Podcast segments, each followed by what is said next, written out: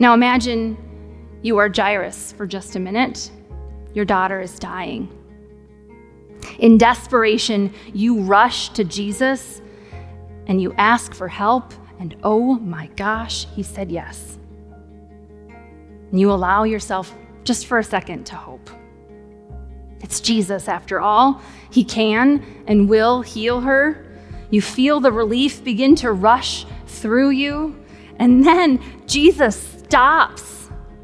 He stops to talk to this woman after she stole a healing.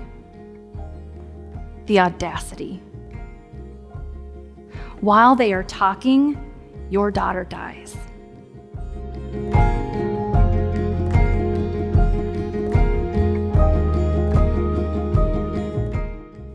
So, we are in week two of a five week summer sermon series called I've Been Meaning to Ask.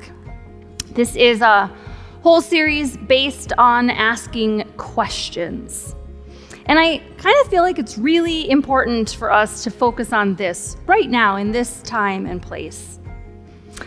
It's been kind of floating around on the internet recently that Jesus asks us over 300 questions in the Gospels and only answers three.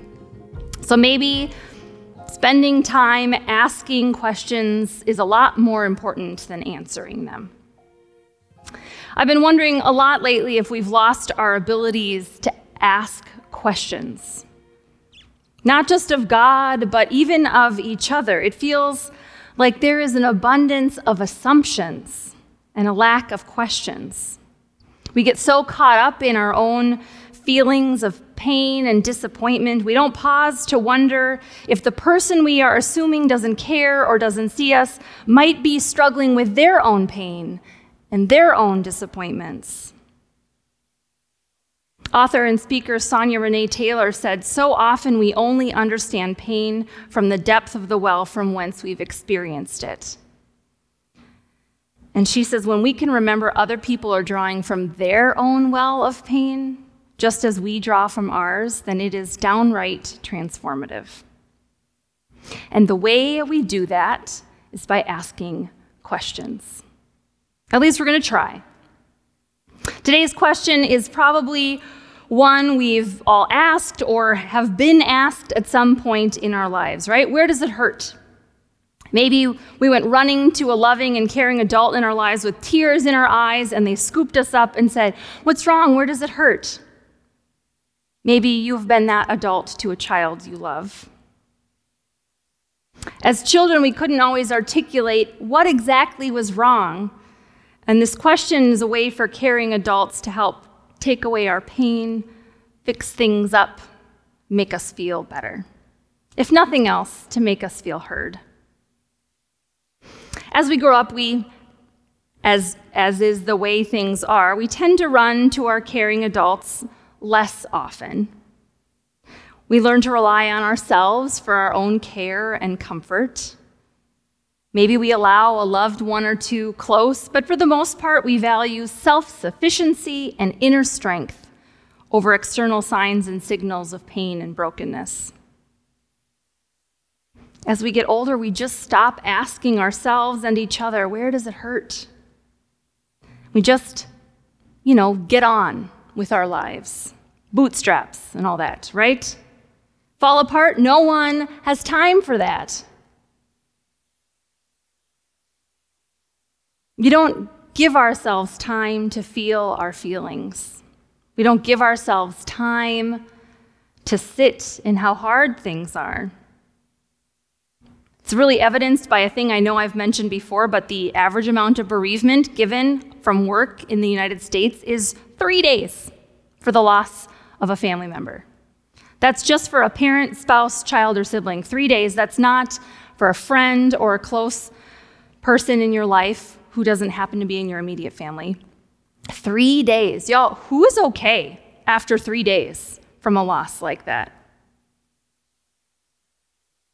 No matter what kind of pain or hurt we have suffered, we are taught to just shove that pain down and keep going because that's what we're supposed to do.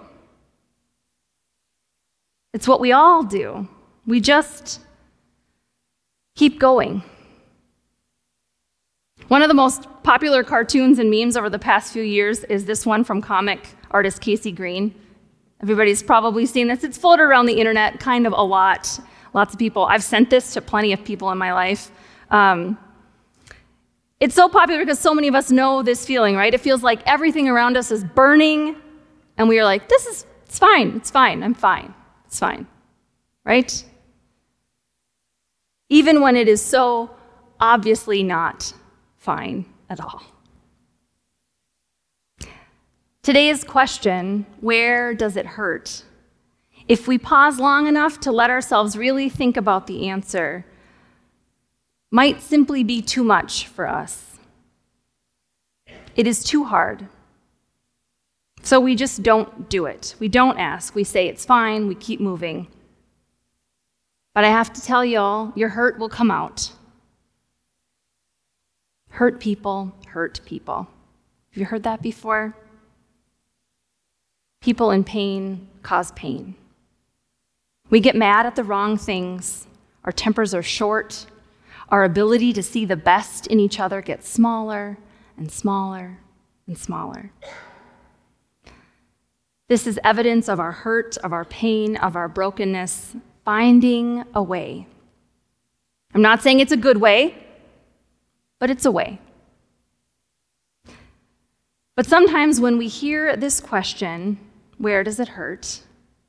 If we really allow ourselves a moment, the pause, to listen to the answer in our bodies, did you notice that line that the woman in this story felt it in her body? If we allow ourselves to feel the answer to this question in our bodies, in our hearts, in our minds, we might find the healing that closely follows behind the truth held in an honest answer. I find it very interesting that the team at Sanctified Art that, we, that wrote this series for us chose this set of verses to go with this question. It may be not what I would have chosen to place alongside Where Does It Hurt?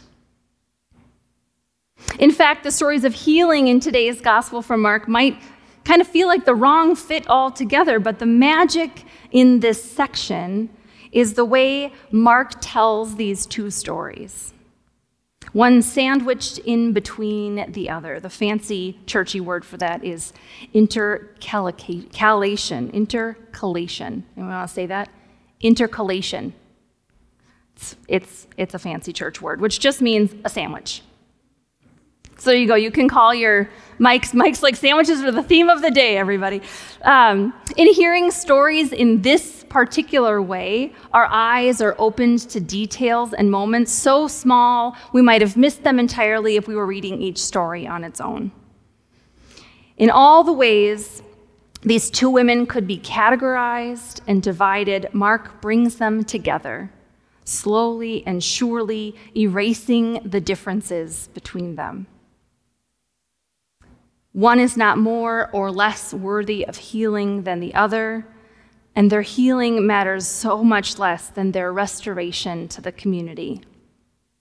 The fear in both of the communities around them is palpable, and so is the faith.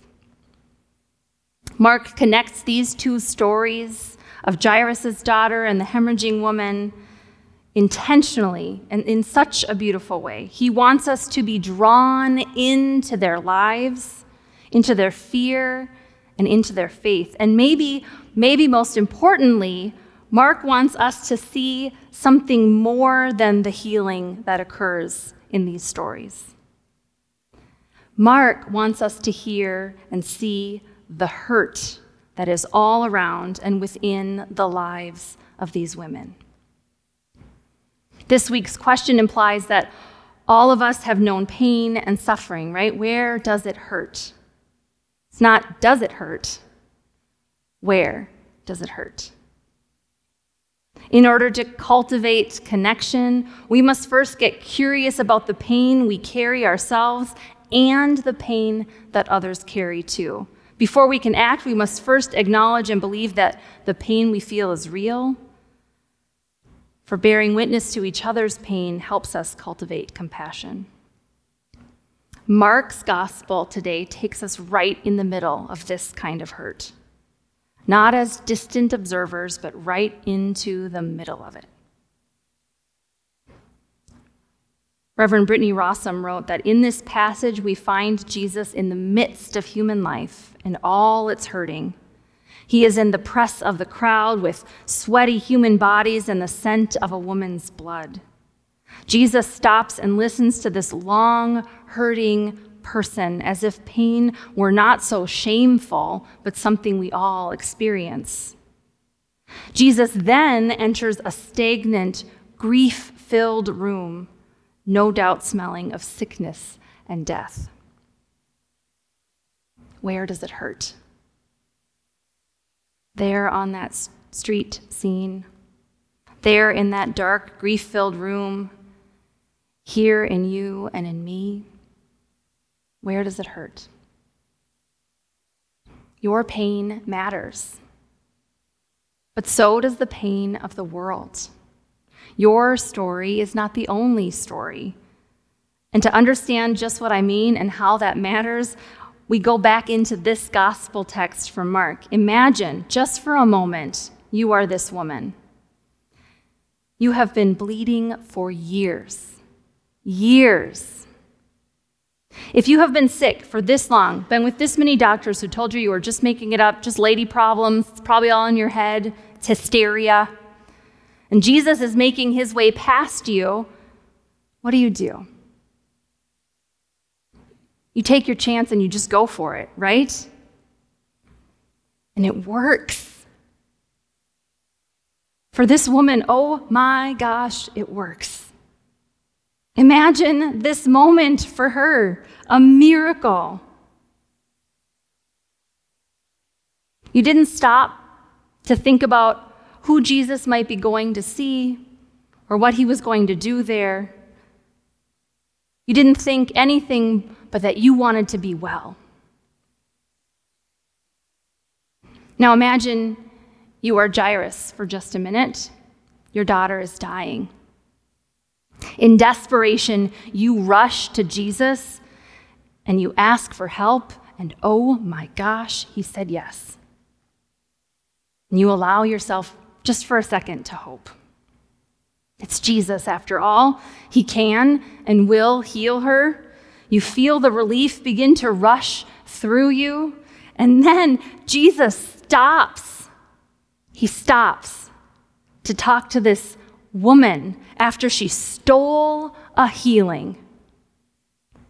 The audacity. While they are talking, your daughter dies. How do you feel about that woman? Furious, right? Furious. All the swear words. Imagine having to wait, to not jump in, to not push Jesus along. Could you do it? I could not. I am not patient enough for that. I would be like, let's go, Jesus. We got stuff to do. Remember? This daughter's 12, my daughter's 12. I have some big feelings about this story when I read it. I could not wait for him to help someone else. And yet, the pause to talk to this woman does not change a single outcome for Jairus' daughter, despite what it feels like on the way. If we are imagining ourselves in the feelings of this story, did the woman not deserve healing just because you asked for your daughter's healing first? Is that how this works? What if the woman and Jairus had seen each other? What if they had seen each other's hurt instead of only their own? Would it have changed anything for them? We know it doesn't change anything for Jesus.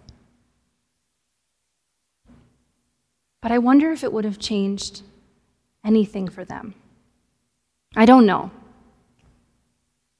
I know that Mark includes both of these stories in a sandwich, because He wants us to notice some things about their story, about their hurt, and that those things are more intertwined than we might think. Our stories, our hurts are more intertwined than we might initially think. And I wonder this morning if we could start to notice. Can we begin to ask ourselves and each other, where does it hurt? In both of these stories, the root Greek verb used in their restoration is the same. It's the word sozo. It actually is the root word for life. And it doesn't mean fixed, it doesn't mean healed, it means made whole, brought back to life. Jairus asks for wholeness for his daughter. The woman hopes for wholeness when she reaches out to touch Jesus' cloak. The end game of this story is life and wholeness. Not perfection, not wellness, not health, but wholeness. And here's the kicker, which brings us full circle to our question for this week. We cannot be made well without knowing what hurts.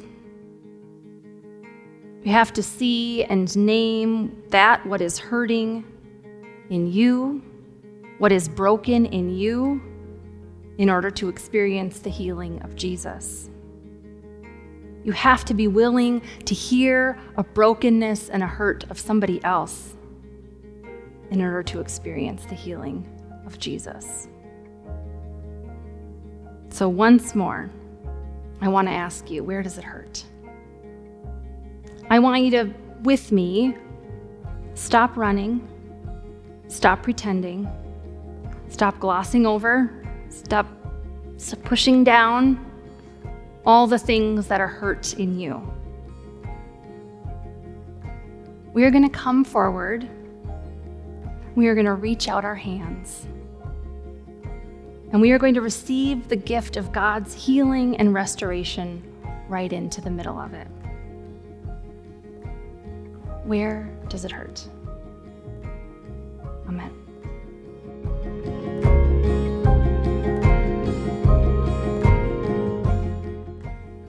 So we have come before God and noticed the places where we are broken. We have acknowledged the places where we are hurt and we have been fed, and now we are sent. So go in peace to love and serve the Lord.